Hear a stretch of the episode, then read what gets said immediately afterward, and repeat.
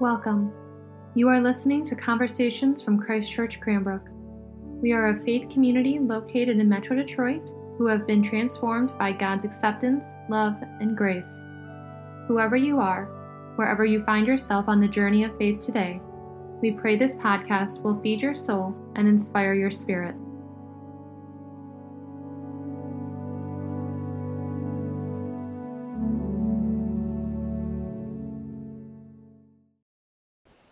I speak to you today as a sinner to sinners, as the beloved of God to God's beloved,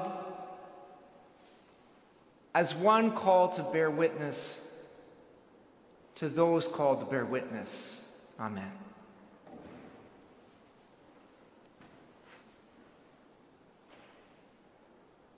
As many of you know, I spent about 15 years as a university professor, and during that time, I never received an award for teaching. And this kind of upset me because I always wanted to be that person. You know, every time at convocation at the end or at the beginning of a school year, there's always an award for teaching. And I always would think of myself, like, pick me, pick me. But no.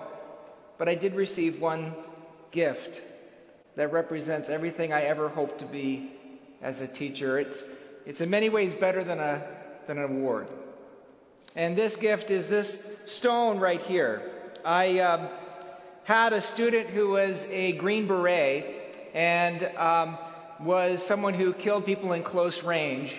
And he participated in the first Iraq War. And as his life evolved, he decided to retire from the military and to seek ordination in the Episcopal Church. And he came into my class, and we, it was a small class, there was a lot of engagement. He enjoyed the class, did all the reading. I really had no idea that I had any kind of impact on him until his wife came to see me in my office and she handed me the stone. And she said, This is a piece of the Berlin Wall. My husband was stationed in Berlin when it fell, and he ran out and he gathered a few pieces, and I want you to have it. Because of your teaching, you've helped walls come down inside him. And this object, this stone, has become incredibly precious to me. It sits on my desk at home as a kind of reminder because there are times when we are faced with opposition. There are times in which we are facing things that unnerve us. There's times in which we experience anxiety. And the things that we are facing, the problems we are facing that are facing us, we can sometimes think that we are in the face of an obstacle that is insurmountable as as formidable as the Berlin Wall once was. And yet it did come down. But I also think about this stone, and as I've had it on my desk over the years, I began to study it. And my family used to be in concrete, and so at one point this week I began to study the concrete, and I realized that it was made with a lot of quartz, which means it was a special kind of concrete that is used by the military and by others to harden concrete so much that it can withstand any kind of attack. Because instead of using lime or limestone, the aggregate is comprised of quartz. And that was a reminder to me of the fact that every building we have bears within it a kind of message. There is a purpose that is revealed in the decisions we make with what we make with our hands. And this stone has been a reminder to me of the ways in which buildings themselves, the material culture of our lives, to speak as a sociologist for a moment, the material culture can convey spiritual purpose and property. The stones themselves shout, as Jesus says at one point in the Gospels. And we need to study the things that we hold dear. We need to study the things that we create to make sure that they express the spiritual reality we're trying to bring into being through them. Now, all of this is a way for me to get into what I hope is my sermon for today, which is to speak a bit about the interaction between crosses and concrete. Because when this church was made, and much of this church is made of concrete, but some of it is of stone, obviously, when this church was made, the cross of Christ was central. And this church did not begin with the material structure we're standing in now. It did not begin in 1928. In fact, it began in 1904 when the Booth family began to hold services right on the next hill from us under a tent. And when they began that worship, it became a spiritual community of builders. And this church in 1928, 14 years later, came into being because of the spiritual energy that they had. And so I want to, in some ways, tell a little bit of a story by walking through the material culture of this church. It's not going to be exhaustive, it's just going to look at some patterns that I've seen emerge. And the first image I have for you today is from a celebration of the founding of this church in 1904, and that is the altar of the atonement. This is a concrete structure that was put up in 1954 at the sesquicentennial of the first tent meeting. And you'll see in this stone an incredible, um, beautiful cross that occupies the center. The altar is made in a circle which is incredibly revolutionary for its time, which meant that God was to be found everywhere, not just in the east. And it was calling back to a time in which this congregation had a kind of spiritual energy. And I want you to also notice that the way the cross is made in this altar which is it's to speak artistically, it's done as a kind of negative space. Everything around the altar is built up so that the cross appears to your eye. And so that cross is both invisible and visible. It's a way of seeing the world, it's a way of seeing ourselves, it's a way of seeing this church.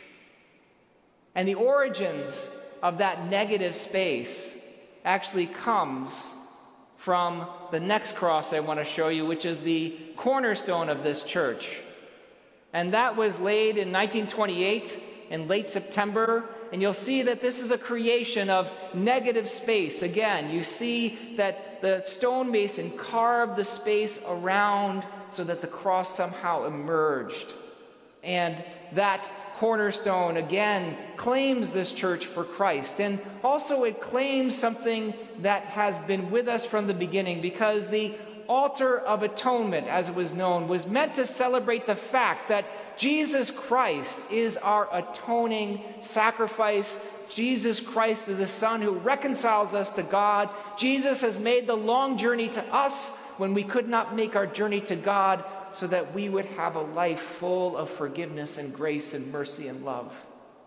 And so that cross carried forth from the beginnings in 1904 to 1928. And in the third picture I have for you today, you can see one major image of the cross that is carried forth even into today because when they created the altar and when they created many of the tiles in this church they showed this cross and i when we were building the the baptismal font that we put and constructed and put forth in 2017 we picked up on this cross which can be seen all over again a kind of testimony to what we are doing well that material culture, that moment in which a spiritual idea, a spiritual reality was somehow encased in stone and concrete, that has actually found a way into people's souls.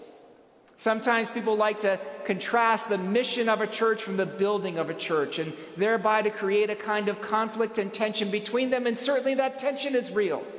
When Jesus drives out the tax collectors from the temple, he is making a point that buildings can lose their energy. People can forget their purpose. People can go wrong and get their priorities mixed and their motivations uh, uh, upset by what they're doing. They can become distracted by sinful things like money and commodities and commodification. But again and again, churches have this kind of endurance because the message installed in that concrete, made and created in that concrete, it sends forth a kind of gospel to anybody who inhabits it. And so, one of the crosses that gets formed by this material culture is the cross of this church itself. The fact that you have a cross here and a cross here, and when we're able to have you inside, we will again be what we were. We'll have children streaming in from the sides. We'll have choirs singing from this side. We'll have people full up and down this corridor, this aisle, and we will become a living cross. By our very actions with each other, we will take the shape of the cross ourselves in worship so that we might be the cross to the world around us, so that we might bear the cross in our lives, so that people might see the cross of Christ as a message of grace and forgiveness and reconciliation. The fourth image I want to bring before you today is an example of how this cross gets inscribed in our souls. Kate Bell um, had a little Sunday school exercise that we did during this time of social distancing where people could paint, little children could paint messages on stones, and they're all over the outside of the church. And one that I saw this week had this incredible, beautiful cross Rejoice always. Hmm. And imagine that child as she painted that painting. Imagine the way in which that cross has worked her way into her life. I had a similar experience of this when I was raising my eldest. We were walking home one day from school, and she was complaining about some kind of strife and bullying that she was experiencing at school. And I wanted to be much like Oscar Wilde's selfish giant at the moment. I wanted to take my sword and cut those children in two for touching my child. But she said to me that she was going to be okay because she picked up two stones, two, two sticks, and she said, I just make a little sign of the cross and I find my way forward. And I realized in that moment when she said that to me that she had a resource within her, a spiritual life inside of her. She had the ability to be resilient and she would be fine. The last image of the cross I want you to see today is by an artist, Rob Akins, who has found his way to art through a kind of interesting journey. He's a psychology major at Michigan, and he began to do art for a kind of pastime, a kind of therapy, a kind of whatever, and he is magnificent. And this painting that he's done today, he's uh, layered paint, uh, layer after layer of paint. The first layer is the kind of reddish orange, the reddish orange that you see. That's on the canvas. And then on top of that, he's put layer upon layer of his own mixture of paints. He has an incredible eye for color. And then he does something which is kind of typical for a lot of contemporary artists. He does kind of Jackson Pollock on it. And then he takes a power washer and aims it at the middle of the painting to see what will come out. And as he did that on this painting, this cross emerged. And that is another moment of negative space, much like the first negative space I brought before you today, much like the cornerstone that we have before you. You see this cross emerging. And this is a reminder to us not only of what is underlying, but how when we go through any kind of trouble or challenge in our lives, when we face any obstacle, God does not so much build a wall around us so that we cannot be attacked, but God gives us the strength and resources to come from within. Because one of the great news, one of the great things about the gospel of Jesus Christ is that the deeper Christ is inside of you, the more you can see Christ come out of you and the deeper you go into your own soul in the midst of any kind of trial and tribulation, the more Christ emerges. And so that image that he has has been built up by layers and layers of paint that gets stripped away, and then the cross emerges. And so it is with you and me.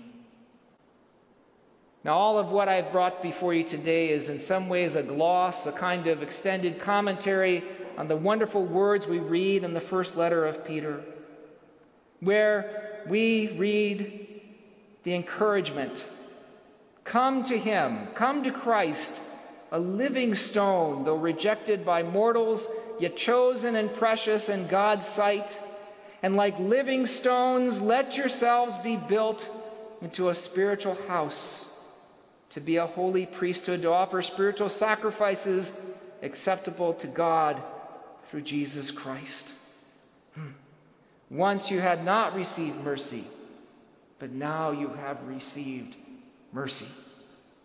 Christ is our living stone, not a stone that has crumbled, not a stone that tried to keep people out, but a living stone that is able to continue to be the foundation of our faith now and that welcomes us all and invites us to be transformed.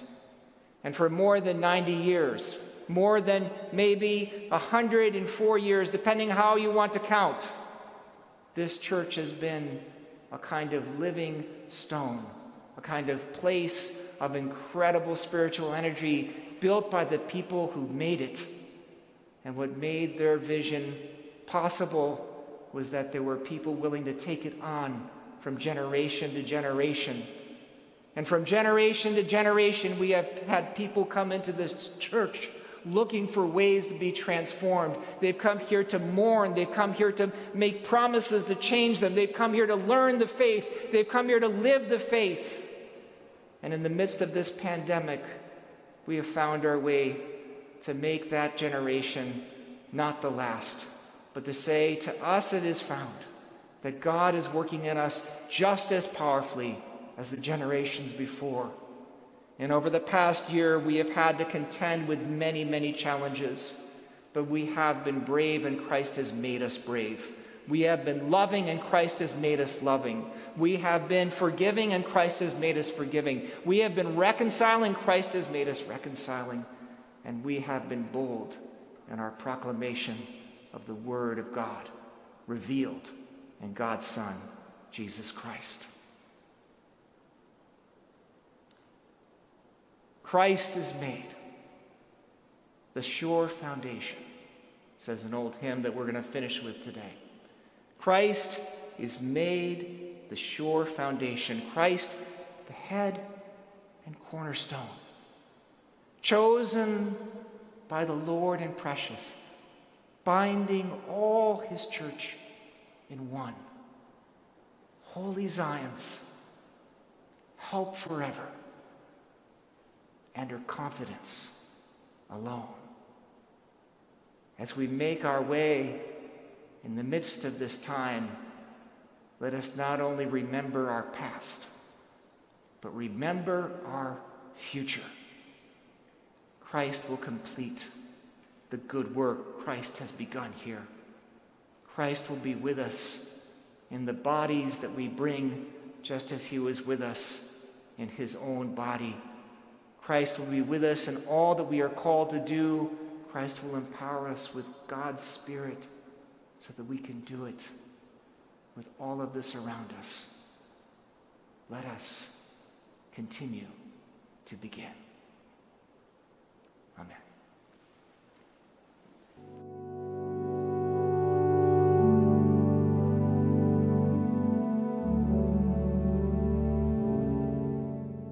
Thank you so much for listening to Conversations at Christ Church Cranbrook. To learn more about our mission, worship services, and learning opportunities, please visit us at christchurchcranbrook.org.